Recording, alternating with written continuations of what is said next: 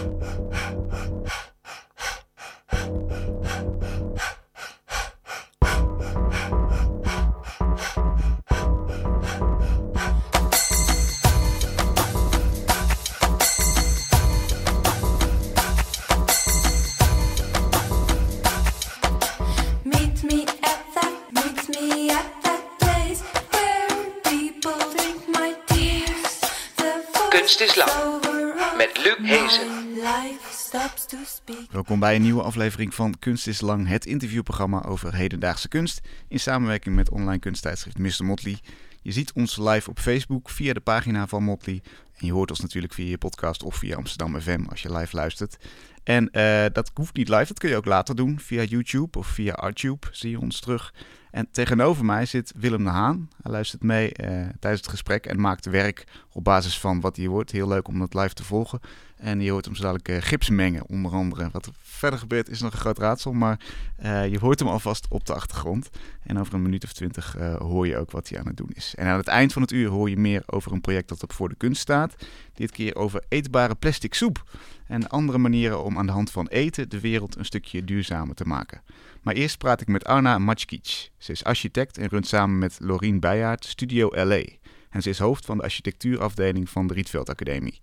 Ze onderzoeken met hun werk hoe architectuur ervoor kan zorgen dat meer mensen zich thuis voelen op een plek en verhalen en herinneringen wortel kunnen schieten. Architectuur dus niet alleen maar om de praktische noodzakelijkheid, maar ook met oog voor de sociale effecten die het kan hebben. Welkom Arna. Dankjewel. Leuk Fijn om er hier te mogen zijn. Ja, eh, vind ik ook. Heel, heel graag. Ehm, laten we misschien beginnen om de specifieke rol van architectuur wat duidelijker te maken. Want volgens mij is het misschien heel, voor heel veel mensen niet zo duidelijk wat die rol kan zijn. Mhm. Eh, jij hebt ooit een keer gezegd, architectuur geeft mensen de mogelijkheid om met anderen geconfronteerd te worden. ja, Kun je dat eens uitleggen aan bijvoorbeeld de hand van een gebouw? Laten we het meteen praktisch proberen te maken. ja, nou ja, ik denk ook wat, wat ik vaker zeg en wat ik heel belangrijk vind, is dat we architectuur niet alleen zien als, ehm, nou ja, als koud steen of beton of ehm, nou ja, de, zeg maar de fysieke vorm ervan, maar ook dat er heel veel verschillende verhalen en herinneringen aan verbonden zijn, eh, die mensen op bepaalde plekken hebben meegemaakt waar die architectuur staat. Eh, en dat maakt dus dat mensen zich kunnen identificeren met, eh, met die gebouwde omgeving. Ehm, en dat is dus belangrijk. En ook dat we mensen de kans geven om zich te kunnen identificeren met die omgeving. Kun je eens een voorbeeld geven? Wat voor iedereen, waarvan iedereen denkt, oh ja, tuurlijk, dat is een gebouw waar herinneringen aan Ehm, zitten.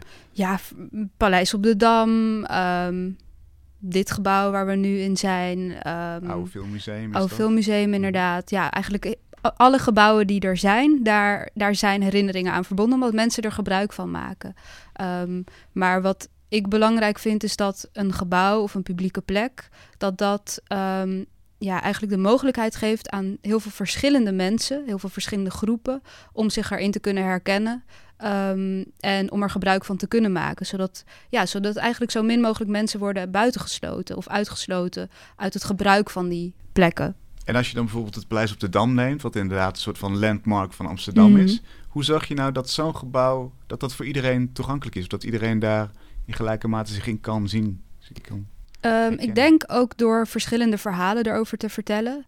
Dus aan de ene kant zou je kunnen zeggen: Paleis op de Dam, dat is, een, eh, ja, dat is iets wat bij de Nederlandse staat hoort, of bij, bij, eh, bij, bij de koninklijke familie of en bij de stad Amsterdam. Ehm, maar als je verder, als je goed kijkt naar het gebouw, dan zie je eh, aan, aan, aan alle kanten van het gebouw heeft een timpaan, zo'n driehoekige vorm, wat zeg maar boven op het dak staat. Mhm.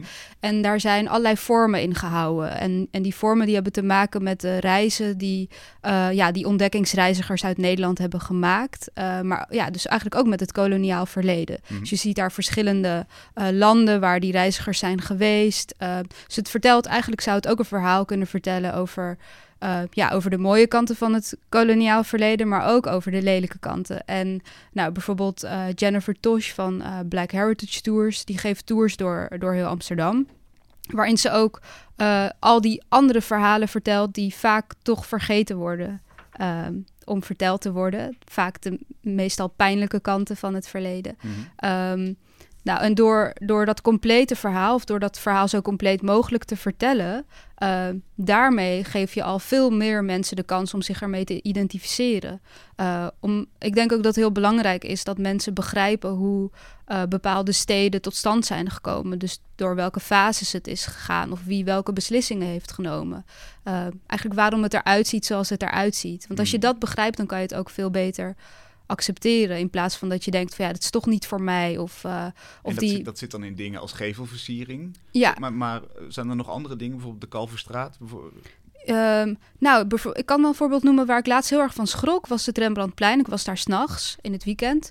Um, en opeens uh, uh, stonden er allemaal hekken bij de, zeg maar, bij de ingangen van het Rembrandtplein aan alle kanten. Um, en er stonden host, hosts bij. En die hosts die, die, die waren in het roze gekleed. En sowieso was die hele beeldtaal was een beetje rozig. Uh, en er stond zo welkom, voel je thuis. Maar eigenlijk was het heel agressief. Omdat er opeens controle was in wie er binnenkomt op het plein en wie er uitgaat. Um, en, en ik vind dat een hele gevaarlijke ontwikkeling. Ik vind dat helemaal niet gastvrij. Ik vind dat helemaal niet open. Het geeft helemaal niet uh, alle bewoners van deze stad de kans om daar heen te gaan. En opeens moet je rekening gaan houden met allerlei regels en je moet van je fiets afstappen. Uh, opeens voel je je eigenlijk onveilig, terwijl het onder mom van veiligheid worden die hekken daar geplaatst. Dus daar gaat iets mis volgens mij.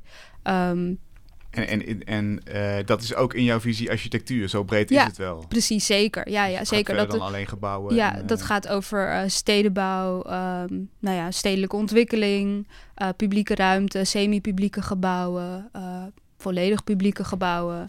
Um, maar ook, nou ja, ook woongebouwen, kantoren. Dat behoort eigenlijk allemaal tot dat vakgebied, vind mm. ik. Mm. Ja.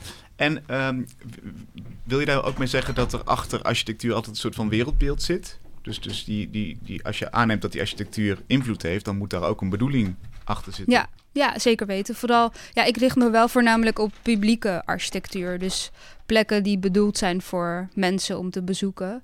Uh, dus niet, uh, uh, zeg maar, privé vastgoed of wat dan ook. Ja. Of privaat vastgoed. Um, maar dan meestal zit, ja, is er wel een bedoeling achter. Meestal is er een intentie. En, en die intentie kan soms heel goed zijn, maar die intentie kan soms ook heel slecht zijn. En ik denk dat we daar heel scherp op moeten zijn.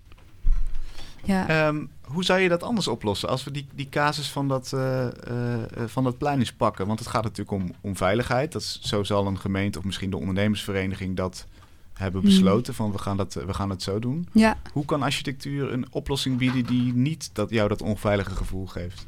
Ja, ik denk dat. Ja, ik vind het een beetje lastig om in oplossingen te denken. Ook omdat ik vind dat architectuur niet alles kan oplossen. Mm-hmm. Maar ik vind in ieder geval dat we niet problemen moeten gaan um, versterken door uh, architectuur daarvoor in te zetten. Um, ja, want nou, ik, kan, ja, ik kan meerdere voorbeelden noemen hoor, hoe het op een verkeerde manier wordt ingezet. Maar uh, wat je zou kunnen doen, wat, wat, je heel vaak dus ziet, is dus dat die veiligheid opeens een hele grote rol gaat spelen. En dat is natuurlijk niet voor niks, omdat er in verschillende steden aanslagen zijn geweest um, over de hele wereld. Maar uh, wat er nu gebeurt, is dat er wat, er, wat je in de stad ziet eigenlijk. Als je, het, als je het een beetje analyseert, is dat er bijna een soort enclaves ontstaan van zogenaamd veilige havens in de stad. En dat is zeg maar ook de Dam. Want er staan heel veel antiterror, uh, antiterreurblokken. Mm-hmm. Centraal station zie je ook heel veel meubilair staan... wat eigenlijk uh, bijna onzichtbaar um, veilig uh, is. Um, en nou, Rembrandtplein is daar ook een voorbeeld van. Dus dat zijn plekken waar heel veel mensen komen. En als je daar bent, dan is het, is het veilig. Maar het is wel ommuurd, als het ware. Um, door hekken of door antiterreurblokken, uh, zeg maar. Mm. Um, dat is één kant van het verhaal. Aan de andere kant, wat je ziet, is dat...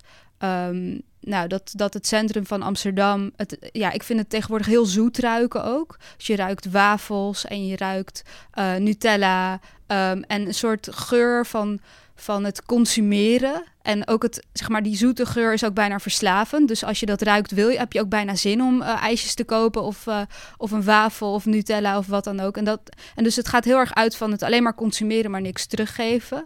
Um, dus het is opeens heel, het is super commercieel. Maar niks teruggeven, geld teruggeven. geld teruggeven, inderdaad. Maar voor, voor wie en voor wat? Ten Ja. dienste van wat? Ja. Ten dienste van wie?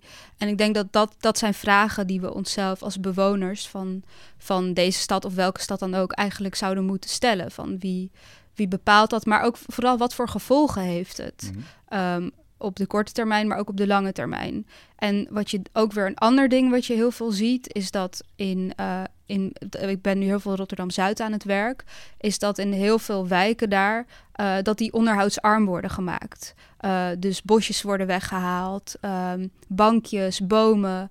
Ehm, het wordt een soort kale vlakte. Eh, waar niks meer te beleven valt. Dus je, kan, je hebt ook geen zin meer om in die publieke ruimte te zijn of om elkaar te ontmoeten. Omdat er gewoon geen, ja, er zijn gewoon geen fijne plekken om te verblijven. Mhm. Ehm, en onder een bepaald inkomen mogen eh, mensen, als je onder een bepaald inkomen zit, mag je er in sommige wijken niet eens wonen. Als je bepaald, bepaalde uiterlijke kenmerken hebt en hele dure kleding aan hebt, kan je aangehouden worden. Eh, en moet je bewijzen hoe je die kleding hebt kunnen kopen. Nou, en dat gebeurt dus allemaal in die publieke ruimte. Mhm. En dus. ehm, maar elke keer denk ik, het is belangrijk om te kijken naar wat zijn de intenties als dat soort keuzes gemaakt worden. Ehm, want we zouden bij het Rembrandtplein ook kunnen zeggen: die hekken halen we weg, iedereen is welkom. Maar we gaan gewoon even heel erg zorgvuldig en kritisch kijken naar wat daar nou wordt aangeboden. Ehm, is dat aanbod heel eenzijdig? Is het alleen, gaat het alleen maar om commercie ehm, voor een soort ja, snelle, snelle consumentisme, zeg maar? Of gaan we investeren in, eh, in hoogwaardige eh, cultuur? Of zeg maar, wat, wat bieden we aan? Mm. En want wat je aanbiedt, dat bepaalt ook wie er komt. Ehm, maar maar eh, die, die mensen zijn natuurlijk ook niet achterlijk op het Rembrandtplein. Hè? Dat, dat zijn ondernemers die weten echt wel wat er gebeurt op hun plein. En die Ja. vinden dit toch de beste oplossing. Nou, ik vraag het me af of zij, of zij daar... Ik weet het niet, ik heb daar niet, geen onderzoek naar gedaan... maar ik vraag me wel af of al die ondernemers vinden... dat dit de beste ontwikkeling is. Dat, dat het elk, dat zeg maar van donderdagavond tot zondagavond... van acht uur s avonds tot drie uur s'nachts wordt afgezet met hekken. Ja, ja, ik weet het niet. En ik vraag me ook echt af als, of je dat als stad zou, zou moeten willen. En Ja. Ehm, Want we gaan dan toe naar een soort controlesamenleving. Maar al- alles is dan met de reden van, oh ja, maar dan is het veiliger. Maar ja, ja voor, voor wie? En, en hoe gaan we dan om binnen in- met elkaar in die veiligheid? En, en wie, vooral wie sluit je daar dan eh, mee uit? mhm. Ja. En, en in het geval van, eh, nou laten we die, die rotsblokken nemen hè, die bij het station liggen. Volgens mij is dat op, op meerdere plekken zo. Ja. Eh, ik denk dat heel veel mensen daar ook wel blij mee zijn. ja, dat denk ik ook. De- Ja. wat, eh, welke, welke rol zou architectuur moeten spelen om, om dat beter te doen? Want tenminste, als ik, als ik je goed beluister, Nou ja, zeg jij het kan beter. Ja, ja, zeker. Ja, en ik denk bijvoorbeeld met die blokken, denk ik dat je ook zou kunnen kijken naar hoe ontwerpen we dat dan precies. Want nu zijn het een soort betonnen Lego-blokken. En soms wordt er een houten plaat opgezet zodat je erop kan zitten. Mhm. Uh, maar het kan ook een, een, een fijn stuk meubilair zijn, ehm, waar je heel fijn op kan verblijven, zeg maar. Dus het kan veel meer zijn dan dat het nu is. En nu lijkt het, ja, het lijkt een soort ja, betonnen blokken die zo heel praktisch eh, op straat worden geplaatst. Ja, dat is, ja, ik vind, ik vind dat, ja, ik vind dat, los van dat ik het heel zonde vind in het beeld, ehm, vind ik het vooral heel erg eh, agressief ogen en eh, ja, heel, de- heel defensief. Ja. Wat, wat zou er moeten gebeuren om dat te laten veranderen? Moeten er, moeten er architecten meekijken? Moeten er vormgevers meekijken? Ja, dat denk ik wel. Ja, ja dat denk ik wel. En je, en je zou ook kunnen zeggen, eh, ja, het, het dient zijn doel. Ja. Liever, liever, dat, het, liever dat, er, eh, eh, dat er volgende week die blokken liggen dan, dan, dan dat er maandenlang gepraat wordt over het uiterlijk van die blokken bijvoorbeeld. Ja, ja, maar je kan ook, ja, je werkt zeg maar, denk dat de gemeente ook heel vaak werkt op de korte termijn en lange termijn. Dus tuurlijk kan je die blokken even voor een paar weken plaatsen, maar als je in de tussentijd ervoor zorgt dat er mensen over nadenken, specialisten, Ja. van wie het echt hun vak is.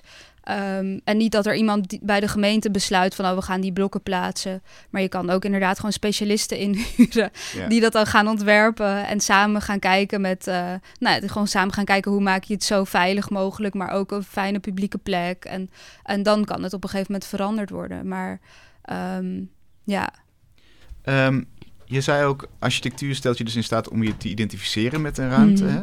met herinneringen, met verhalen. Kan, kan elk gebouw dat in principe doen?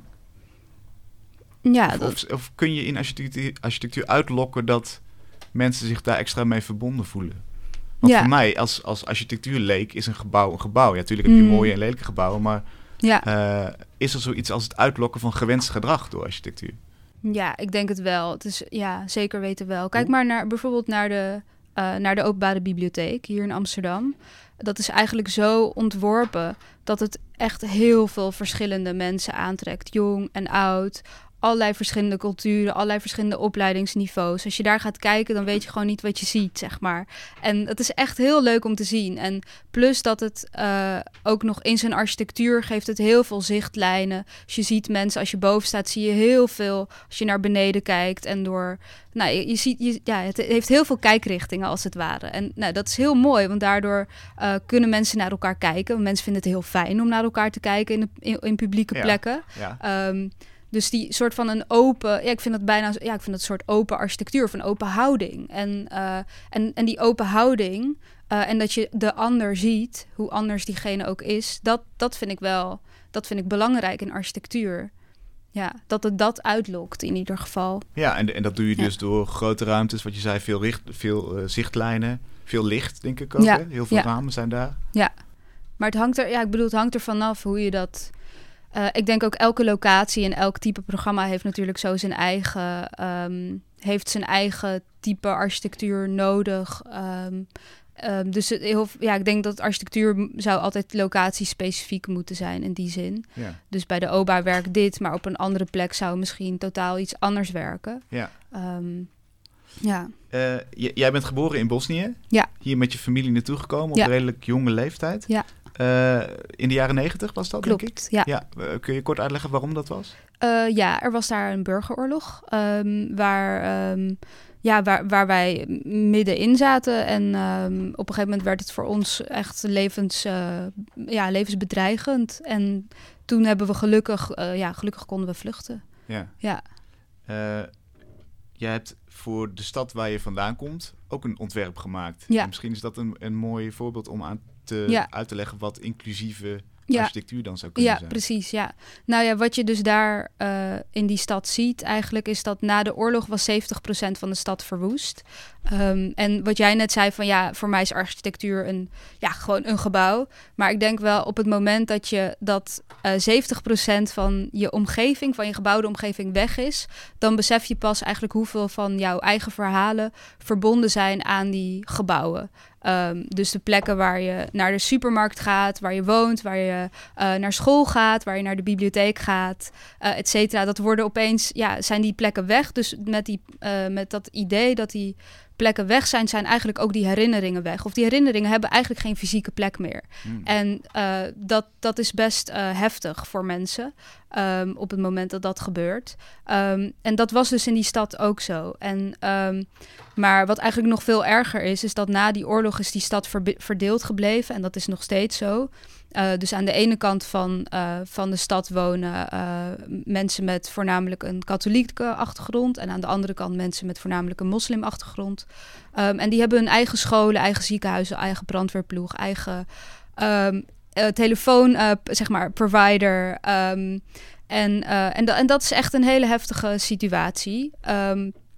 En ik heb me toen heel erg verdiept in, in theorieën van een, eh, van een architect die heel veel monumenten heeft gebouwd in voormalig Joegoslavië.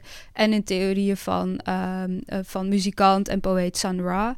eh, die eigenlijk beide zeiden van ehm, als je nou oeroude ehm, ja, symbolen en tradities gebruikt of daarnaar refereert. En als het zo oud is dat zoveel mogelijk mensen zich ermee kunnen verbinden, daar kan je dan mee werken, zeg maar. Daar kan je een soort toekomst, daarmee kan je naar een soort toekomst toe werken. Ehm, en toen heb ik gekeken wat is nou voor die stad een oeroude traditie. En dat is het duiken vanaf, eh, vanaf de oude brug. Je hebt daar een, een oude brug die was in 1566 gebouwd. Mhm. Ehm, tijdens de oorlog wel verwoest. Ehm, maar daar doken mannen van af om hun mannelijkheid te bewijzen en vrouwen te imponeren. Dat deden ze eigenlijk sinds de bouw van die eh, oude brug. Mhm. En toen die oude brug verwoest was, was een van de eerste dingen wat er gebeurde, was dat er een duikplank gebouwd werd. eh, om dat duiken weer op gang te brengen. Om, omdat het zeg maar die paar seconden dat je eh, dat je duikt eh, in de rivier, want het is 24 meter hoog, ehm, dan voel je een soort vrijheid. Eh, en ook het heeft een soort moed, heb je daarvoor nodig. Ehm, en dat wordt eigenlijk door alle religies gedaan en nog steeds. Ehm, elk jaar wordt verschillende bevolkingsgroepen precies, ja. in die stad. Precies, ja, afkomst. ja. Want het gaat he- daar helemaal niet om wat je religie is, wat je naam is, wie je bent. Het gaat er gewoon puur om wie de mooiste sprong maakt. Ah, ja. En, ehm, nou, en omdat er in die stad helemaal geen plekken zijn waar je dat kan oefenen, ehm, behalve een paar rotsblokken aan de rivier, dacht ik eh, dat het mooi zou zijn om daarmee te werken en om een publieke plek te ontwerpen waar een duikschool staat. Eigenlijk een soort duikmonument, eh, waar je stapsgewijs kan leren om te duiken van eh, grote hoogte. Ehm, en dat is een publieke plek zonder ramen, zonder deuren. Dus je kan, het gewoon, je kan er gewoon makkelijk heen. Ehm, en, eh, en daarnaast is het ook een enorme trap waar je kan zitten en kan kijken naar andere mensen. En, en een- stede, eigenlijk eh, is het, faciliteert het een stedelijke activiteit die Ja. hoort bij de ziel van de stad, eh, in plaats van bij een bepaalde bevolkingsgroep. En, Ja. en, en het symboliseert natuurlijk inderdaad die, eh, die eenheid en, en, en ook weer de vrijheid van afspringen en, het, eh, Ja, en dat met z'n allen kunnen doen. ja, precies. Ja. Klinkt heel goed. Is die ooit gebouwd? Eh, nee, eh, wat er nu. Ik heb daar ook een boek over geschreven. ehm, en dat boek is net eh, vertaald vorig jaar. of eigenlijk eind, laatst, of eind december is het vertaald in het Servo-Kroatisch.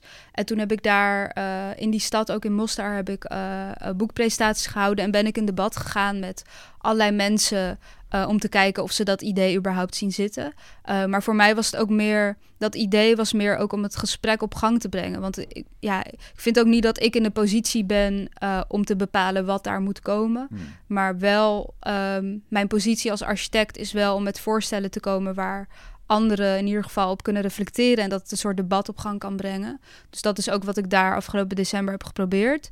En we hebben ook met een van de ja, grote duikhelden, die eigenlijk elk jaar de winnaar is, eh, hebben we duikworkshops gegeven aan kinderen in het plaatselijke zwembad.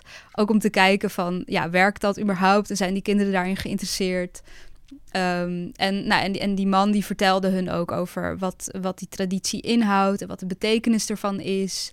Eh, en, en dat werkte echt supergoed. Dit voelt Eh. ook heel erg als een soort community art. Eh, dus, dus het is natuurlijk architectuur, maar ei- eigenlijk zie ik heel veel overlap met, ja, met zulke kunstvormen. Ben jij daarin een soort van vreemde eend in de bijt in de architectuur? nou, nou, ja, weet ik niet. Ik, ja, ook, ik hou me daar ook niet per se heel veel mee bezig. Maar wel meer dat ik vind wel wat ik geleerd heb door de jaren heen. eh, een, ja, een voorbeeld is in, in Rotterdam-Zuid ook, waar ik veel werk. Hoor ik van heel veel mensen die zeggen... eigenlijk wat je voor ons doet, maar zonder ons is tegen ons.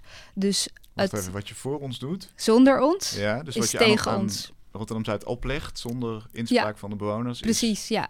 Ah, En, en het gaat dan niet eens per se om inspraak, maar het gaat erom dat je ideeën ontwikkelt samen met mensen. En dat mensen mede-eigenaar zijn van dat idee. En dat het een gelijkwaardige samenwerking is. En, ehm, en dat kan natuurlijk niet altijd, eh, omdat, omdat veel opdrachtgevers helemaal niet werken volgens dat principe. Ehm, maar wij, en wij, ja, binnen ons studio proberen we dat wel echt de hele tijd Ehm, ja, is dat eigenlijk een soort regel geworden. Daar hebben we gewoon echt heel veel van geleerd. Het levert zoveel meer op. En eh, je komt ook echt tot hele andere ideeën dan dat, dan dat je zou doen zonder met mensen in dialoog te gaan en zonder dat samen met mensen te doen. En toch, als je kijkt naar Rotterdam-Zuid, je, je noemde die maatregel van het, eh, eh, het moeten kunnen aantonen. Bijvoorbeeld als je dure kleding draagt, dat je een bonnetje hebt. Of weet ik veel, dat je dat zelf Ja, met eh, eh, niet zwart geld betaald hebt of zo. Mhm.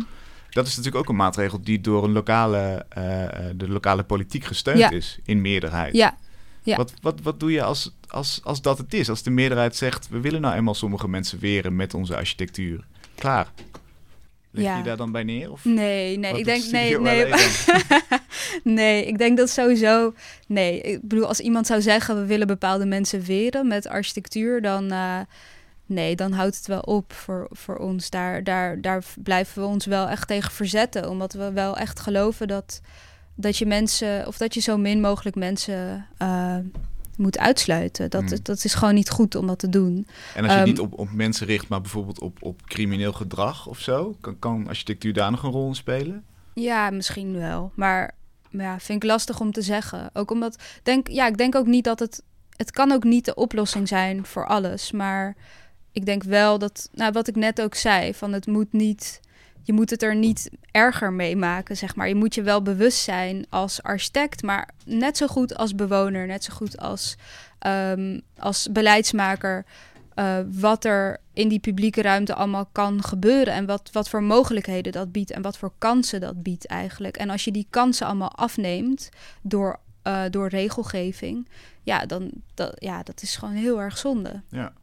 Oké, Ja. nou, laten we dadelijk eens verder filosoferen over wat er, wat er aan de positieve kant dan eh, met architectuur te doen is. Ondertussen eens kijken hoe het met eh, onze eh, gipsen werkplaats gaat. Willem, Ja. wat, eh, Pak even de wat, microfoon wat is er erbij. allemaal al ontstaan daar bij jou? Ehm, ja, een beetje bende vooral. En eh, ik ben erg druk met het ontwerp van eh, een aantal blokken die te plaatsen zijn eh, rondom pleinen, Kijk. bijvoorbeeld in de publieke ruimte. Heel goed, je wordt meteen Ehm, praktisch aan de slag. Maar ehm, ik hoorde dat je, dat je zei, eh, ik hou niet zo van oplossingsdenken volgens mij. Ehm, het lijkt me toch fijn om eh, daar dan eh, zelf een oplossing voor te bedenken. Als, als jij dat niet wil doen. eh, Precies, nou, eh, dan laat een ik aan jou waarop over. die blokken toch eh, rondom onze pleinen kunnen blijven staan, eh, zonder dat ze in de weg staan eigenlijk. Ja, Dat is... eh, wat goed. En op een Ja. mooie manier vormgegeven ook? Of hoe, hoe denk je daarover na? ehm, Ja, ik, heb, eh, ik ben begonnen met eh, deze plastic mallen ontwerpen. Ehm was, eh, duurde eventjes, maar... eh, Lekker abstract. Ja, precies. Dit moet de vorm worden. Alleen dan op zijn kop eigenlijk. Ja, Ehm, dus ja, toch wel eh, ja, decoratief voor sommigen misschien. Ehm, en eh, ja, het, het resultaat eh, zie je nog niet, maar, eh dat gaat ik zeker meteen komen. te hebben. Ja, dankjewel. Nou, blijf En, lekker ze luisteren. kunnen in elk formaat worden uitgevoerd. dus, Oké, oké. En mensen kunnen jou bellen als ze echt in productie genomen moeten worden. zeker weten. Ja. Heel goed, heel goed. Ja. Ga er lekker mee door en dan kom ik straks weer bij je terug. Dankjewel. Je luistert of kijkt naar Kunst is Lang, dat kan natuurlijk allebei met architecte Anna Matskic. Ze richt zich als architect heel sterk op de sociale effecten van architectuur.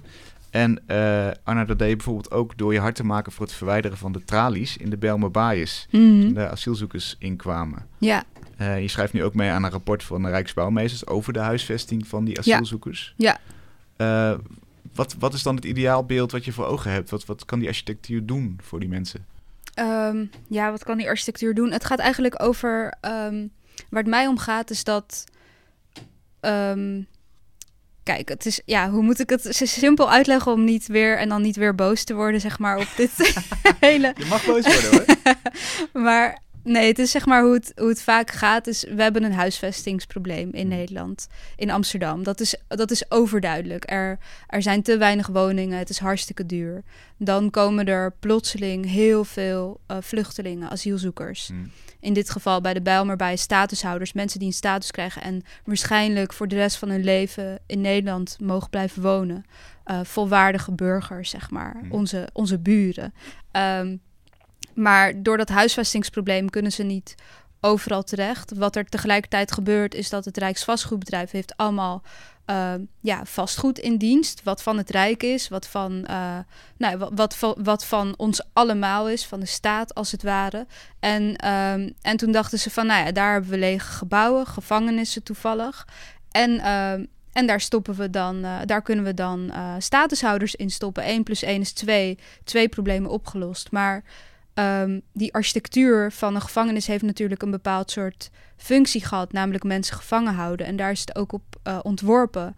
Ehm, en als je dan nieuwe bewoners, eh, onze buren, ehm, in, eh, ja, in een gevangenisgebouw stopt, dan heeft dat gewoon bepaalde effecten op, op mensen. Waar zit hem dat in? Schets eens in welke, op welke plek je dat heel goed. Nou, bijvoorbeeld mensen die daar wonen, die sliepen in een cel. En een cel is heel klein, hè? ongeveer 10 tot 12 vierkante meter. Een toiletpot wat gewoon in je zicht in de kamer staat. Tralies voor het raam en ramen die dus sinds 1994 niet gewassen zijn. En, Oh, oh. ehm, en dat dan op een terrein, vrij harde architectuur, allemaal beton, betonnen torens met een betonnen muur eromheen.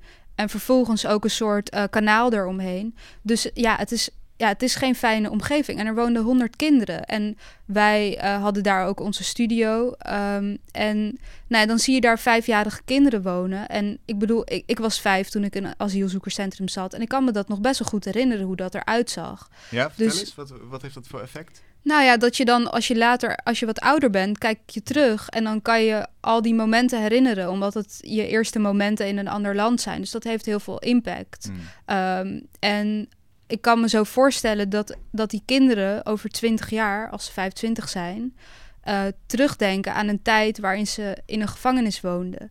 En ik vind dat gewoon geen ethisch, vind ik dat niet eh, correct, zeg maar. Vooral als je weet dat het ook anders kan. Ehm, en dat. En ik snap, ja, kijk, ik snap heel goed hoor dat er was haast, er waren veel statushouders, Ehm, er moest iets gebeuren. Ehm, het was tijdelijk, maar die tijdelijkheid, dat werd een jaar. En voor een kind is een jaar gewoon best wel lang.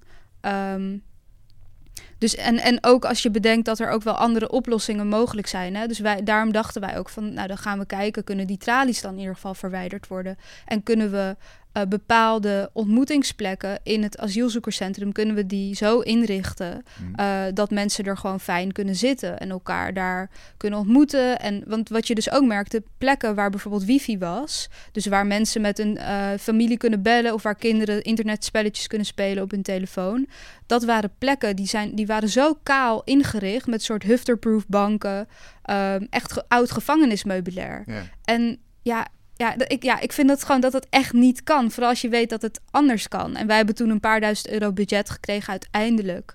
ehm, om dat te veranderen. En toen hebben we wat meubilair bij de IKEA gekocht. En het zag er meteen anders uit. En dus het kan ook heel, het kan ook heel simpel. En is die Ehm. architectuur dan eigenlijk ontworpen om, om te straffen, om, om mensen te kleineren? Want dat, dat zou je zeggen, dat de gevangenis dat Ja, nou, de- deze gevangenis was best wel humaan ontworpen. Eh, bij ja, dus over. wel Ja. heel, heel erg ontworpen met het idee van eh soort sociale, eh, ja, een soort reïntegratie eigenlijk. Ehm, dat je een binding hebt met de stad. En daarom waren er ook nooit tralies bedacht voor die gevangenis.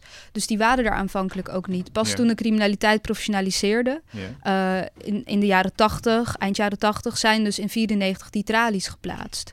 Ehm, en daarom behoren ze eigenlijk ook niet tot de originele architectuur. Dus die kunnen En- eraf. Nou, die kunnen eraf. En sterker nog, die zitten met acht bouten best wel makkelijk eh, eh, zeg maar bevestigd. Dus die, die kan je ook vanaf buiten makkelijk verwijderen. En wij hebben dat allemaal uitgezocht. Dus we hebben een staalboer laten komen, eh, een prijs laten maken, gekeken, onderhandeld over de prijs. Als hij het staal mocht hebben, hoeveel zou het dan kosten? Hoe lang zou het duren? Mhm. We hebben met monumenten en archeologie gesproken in de stad, met het Rijksvastgoedbedrijf, um, met het COA, met... Uh, Conclusie? de conclusie was dat iedereen voor was, behalve het COA. Die zei, die tralies zijn geen tralies, maar dat uh, is zonwering. En wij uh, zijn verantwoordelijk voor de warmteregulatie van het pand. Uh, en dat gaan we dus niet doen. En nou, toen dachten we, oké, okay, maar dan gaan we met de oude gevangenisdirecteur praten... in de tijd dat die tralies geplaatst zijn... om te kijken of warmte en zonlicht inderdaad een probleem was. En die heeft ons verteld dat dat echt nooit een probleem was. Misschien dat het een paar graden scheelde, maar meer dan dat was het ook niet. Maar wat uh, zegt dat dan? Zegt het dat mensen er geen oog voor hebben voor, voor de rol van architectuur? Of, of... Ja, dat, dat zegt dat, dat er een keuze is gemaakt... De, tenminste, dat is mijn mening hoor. Uh, dat zegt dat er een keuze is gemaakt om mensen, nieuwe bewoners, te plaatsen in een gevangenisgebouw. zonder van tevoren na te denken wat voor mentale gevolgen dat kan hebben voor die mensen. Omdat die keuze is gemaakt zonder de specialisten die daarbij hadden moeten zitten. Dus bijvoorbeeld een architect, een psycholoog, een socioloog.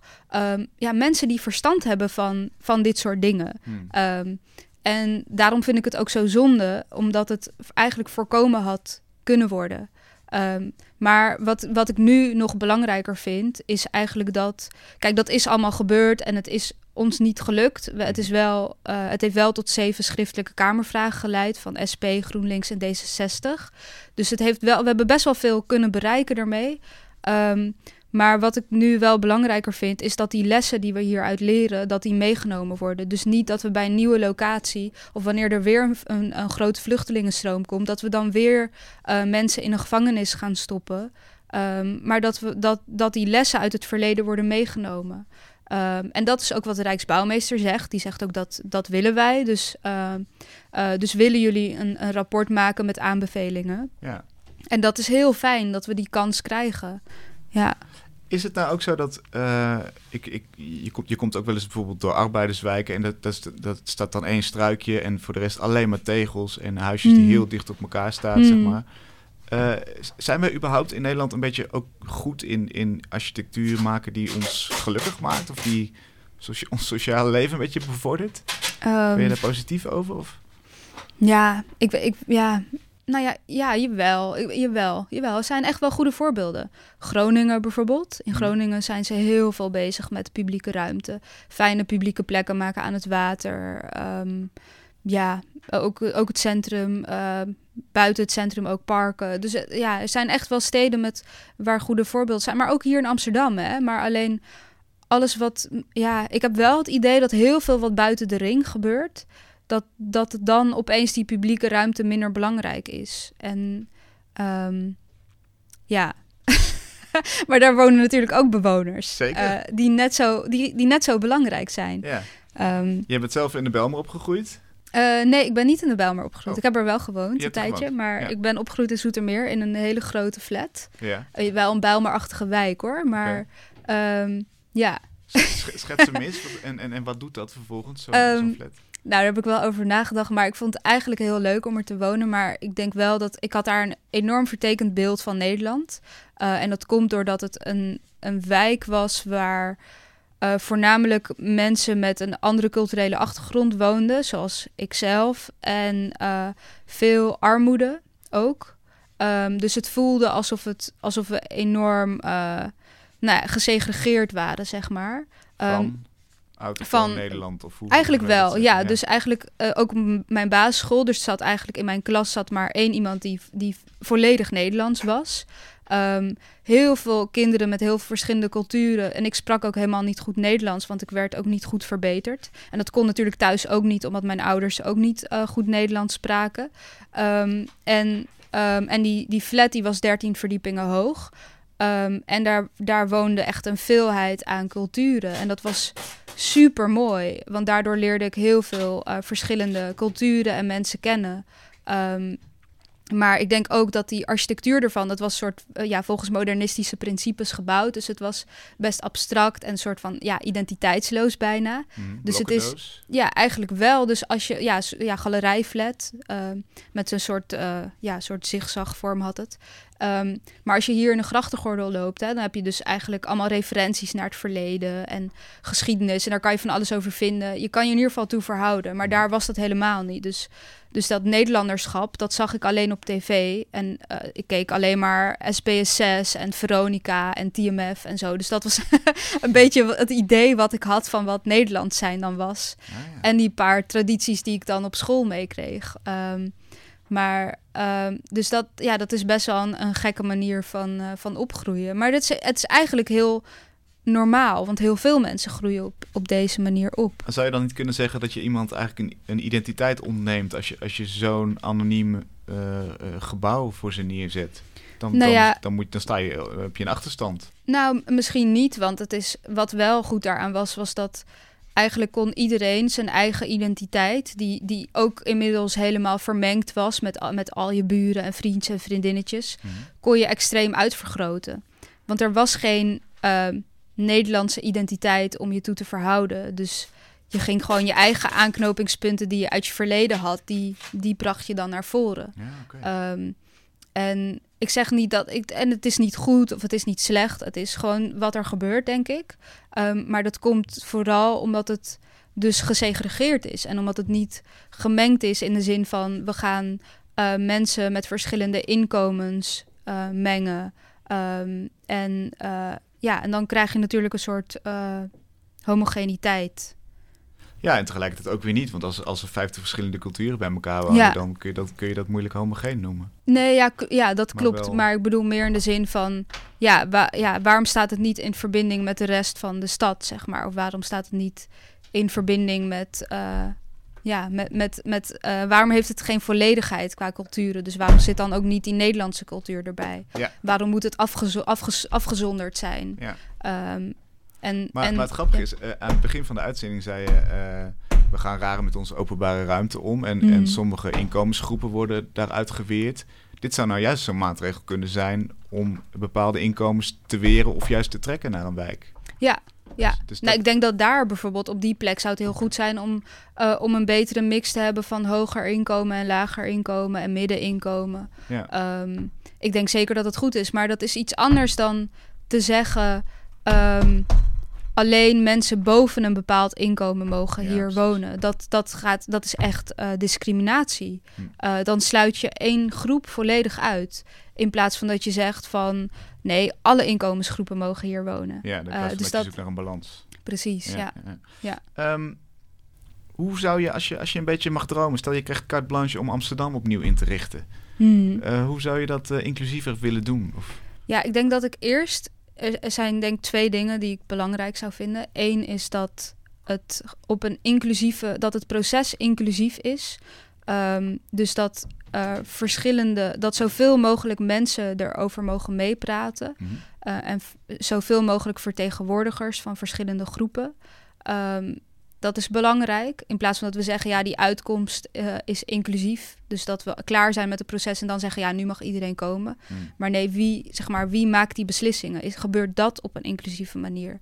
Dat, dat zou ik doen, dat is één ding. En hoe En- doe je dat dan? Ga je dan de wijken langs eh, en, en, en eh, ja, ja hoe, hoe, hoe, hoe zou je dat praktisch moeten vormgeven? Ehm, ja, dan zou je bijvoorbeeld inderdaad de wijken langs kunnen gaan. Ja, en probeer je zoveel mogelijk mensen erbij te betrekken. Ja, zeker weten. Ja, ja. Ja, oké, stap 1. En ja, dat is stap 1. Stap 2 is om, om wijken of delen van wijken niet meer afzon, zeg maar, los van elkaar te behandelen. Nu heb ik heel erg het idee dat stukken stad ehm, ehm, ja, zo worden ontwikkeld dat ze eigenlijk bijna niks meer te maken hebben met het stuk stad wat ernaast zit. Ja, stadsdelen.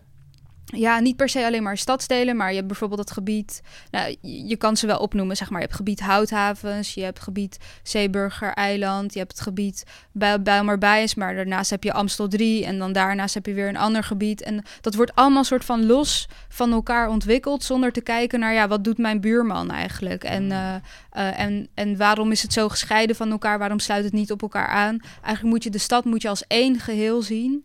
Ehm, in plaats van het in stukjes op te delen en dan eh, het zo te ontwikkelen zo alsof het niks met elkaar te maken heeft. Hmm. Ehm, En wat zou dan een concrete verandering zijn als je dat zou doorvoeren? ehm, nou, ik kan wel een voorbeeld noemen van iets waar ik nu wel, wel van schrok. Ik was dus bij dat terrein van de Bijlmerbijs van het weekend ook gewoon even gaan kijken. En wat je ziet is dat daarnaast is een, is een soort villa-wijkje gemaakt. Dus dat is een, een wijk waar allemaal losstaande villa's staan. Ehm, daarnaast staat een heel groot gebouw. Dat is eigenlijk naast, Spak, naast metrostation Spakkelerweg.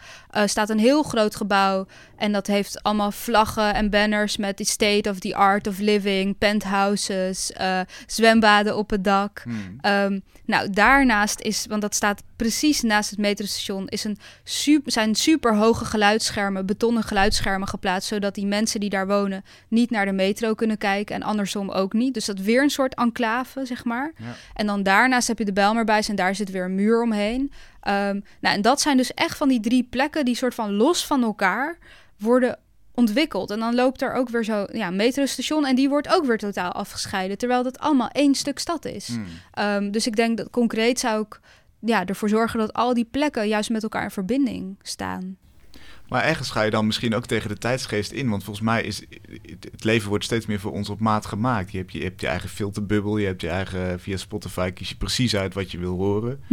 Eh, we kunnen heel veel natuurlijk steeds meer op onszelf afstemmen. Ja. Zie je dat dan ook in architectuur terug of, of in de, de bouwplannen? Mensen willen bij hun eigen groepje zitten en that's it. Ja, ja, misschien. Maar ik vraag me dus wel echt af of mensen of dat is wat mensen willen. Ja, wat als, ja, vraag ik me echt af. Hmm. Of, of dat dat is wat, wat ons aangeboden wordt en dat we daarom willen. Ja. Eh, ja, want je zou ook kunnen zeggen: het centrum is nu voor toeristen, want er worden alleen maar toeristische dingen aangeboden. Ehm, maar ja, ik vraag me af of we dat willen. Ik denk het niet. En Toch? volgens mij wordt er in gemeentepolitiek ook al heel hard tegen geknokt om te zorgen dat er niet meer nog meer ijssalons komen en, en Nutella winkels. Ja, precies. Ja, ja, precies. En, en Maar dat, maar dat- zou breder moeten gebeuren. Dat zou jou. breder moeten gebeuren, inderdaad. Maar dan hebben we eigenlijk een soort van groot visionair nodig die, eh, eh, ja, die, die, die ook echt heel ideologisch naar zo'n stad kijkt. Nou ja, we hebben denk ik meerdere visionaire mensen nodig. Ja, meerdere visionaire mensen nodig die, die met elkaar, eh, ja, die met elkaar in, in gesprek gaan en met de hele stad in, in dialoog gaan. Ja, eigenlijk wel. En, en dan toch nog even, wat nou als, als dan toch iedereen zegt... ja, laat ons maar op ons eigen stukje zitten. Nou, ik geloof dat niet. Dat geloof ik echt niet. Nee, dat geloof ik niet. Spre- Spreekt hier een, een eh, eh, ervaringsdeskundige of een idealist ook? Nee, ik denk beide wel een beetje. Ja, Het is ook wel mijn hoop natuurlijk dat mensen niet denken van... eh, nou, we blijven allemaal maar lekker op ons eigen stukje. Ik ben tevreden, ik ben comfortabel. Dus voor mij hoeft het allemaal niet. En dat de ander het moeilijk heeft en misschien eh, dat het voor de ander niet toegankelijk is... prima voor mij, want ik zit hier lekker. ja. Maar ik denk dat zou toch wel echt een verkeerde, verkeerd uitgangspunt zijn.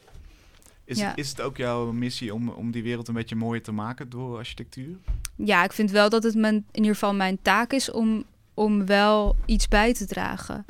Wat, wat de stad of de plekken waar ik me mee bezighoud ten goede komt. Zeg maar. dat, ik vind dat wel mijn taak. Want anders dan ja, heeft, het, heeft het weinig zin. Zeg maar.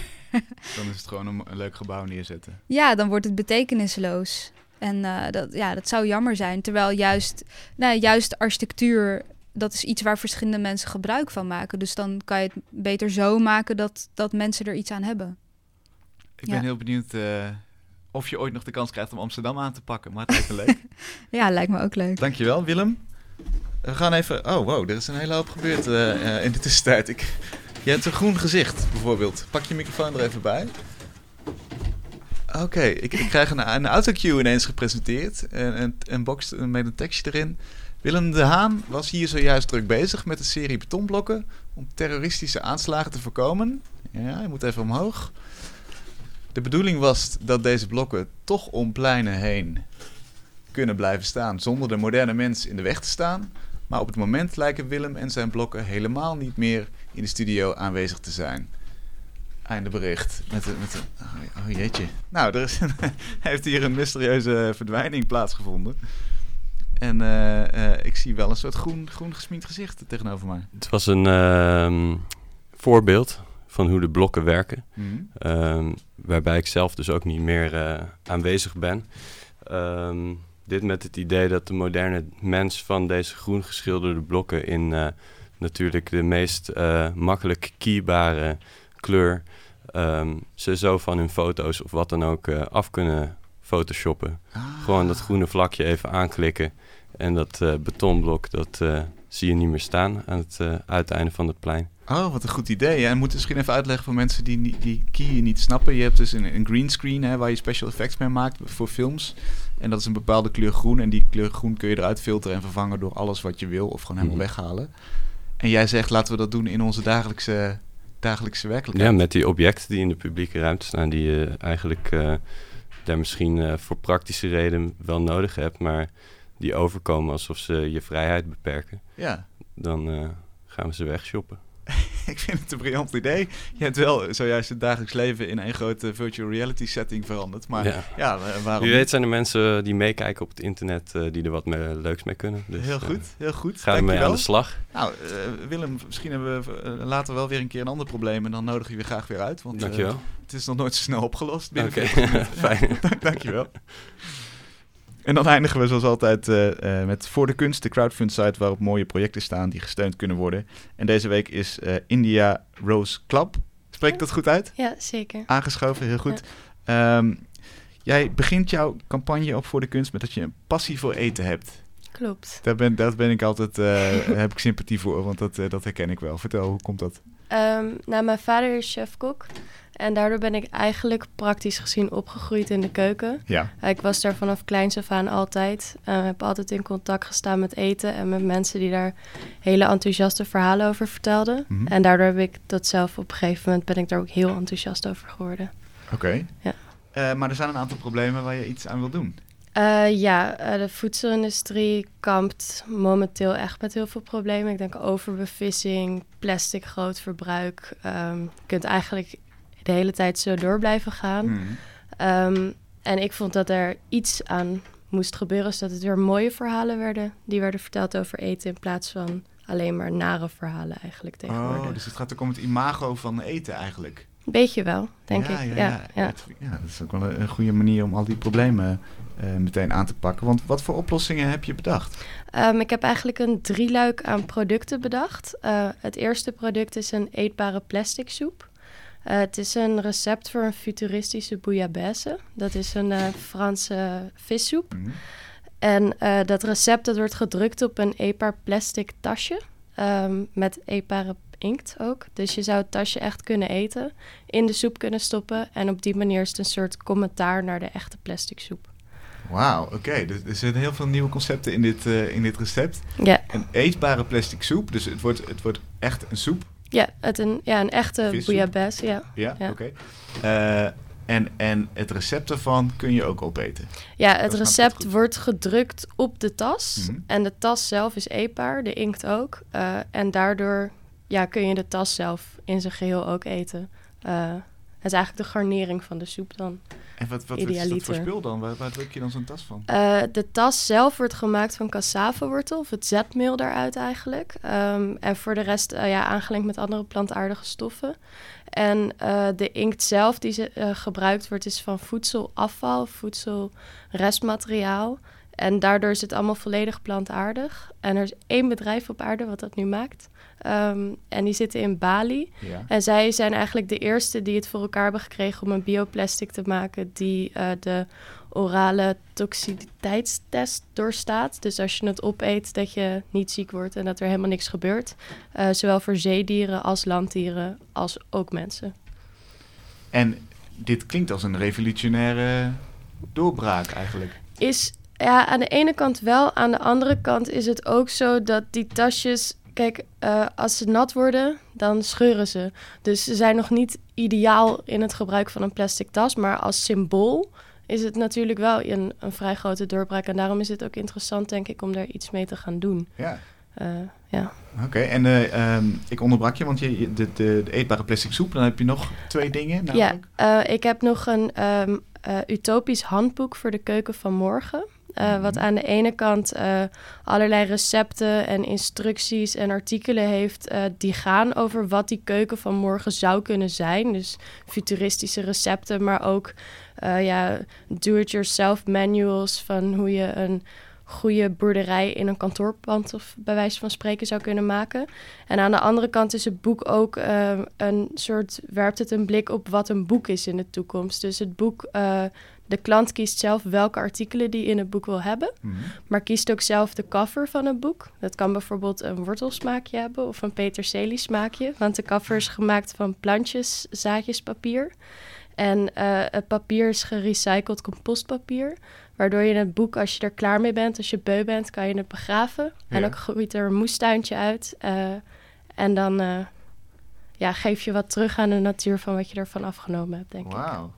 En wat is dan zo'n eh, zo'n eh, futuristisch recept? Kun je er eens eentje noemen? Ehm, ja, er is eh, bijvoorbeeld een recept voor een algenburger, Mhm. staat erin. Maar er is ook een do-it-yourself manual dan hoe je algen zelf thuis zou kunnen kweken, bijvoorbeeld. En zo ja, gaat dat boek eigenlijk de hele tijd door en door op ja, mogelijke toekomstperspectieven. Er zijn van allerlei toekomstperspectieven. Mensen denken ook dat we eh labvlees gaan eten, bijvoorbeeld. Of ehm, Ja, niet helemaal in geen- labvlees, maar in het lab Eh, gemaakt. ja, ja, ja, ja, sorry. ja. Ja, labvlees. Ja.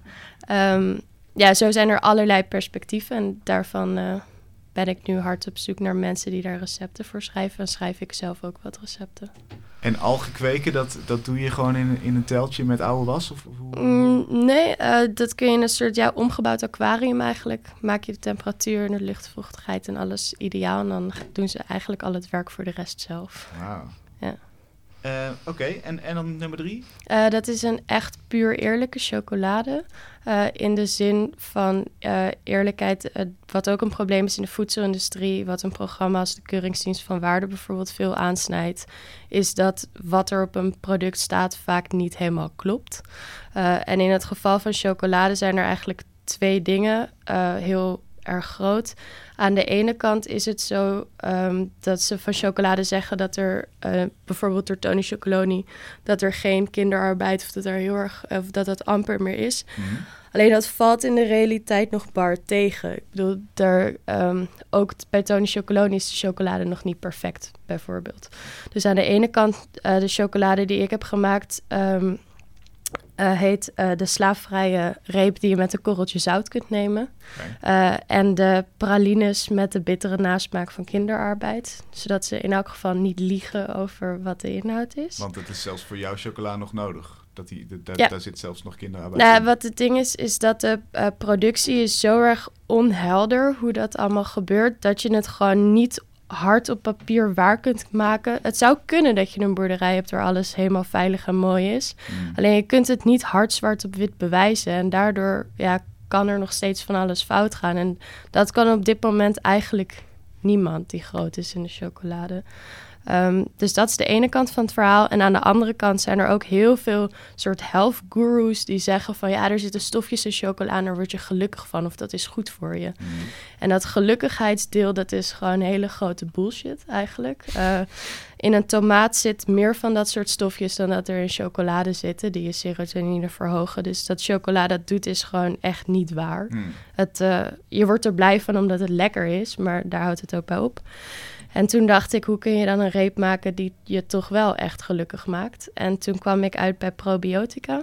Dat zijn microbes die ehm, je op een gegeven moment echt gelukkig kunnen maken... doordat ze je darmen beschermen tegen slechte stofjes die naar je hersenen kunnen gaan.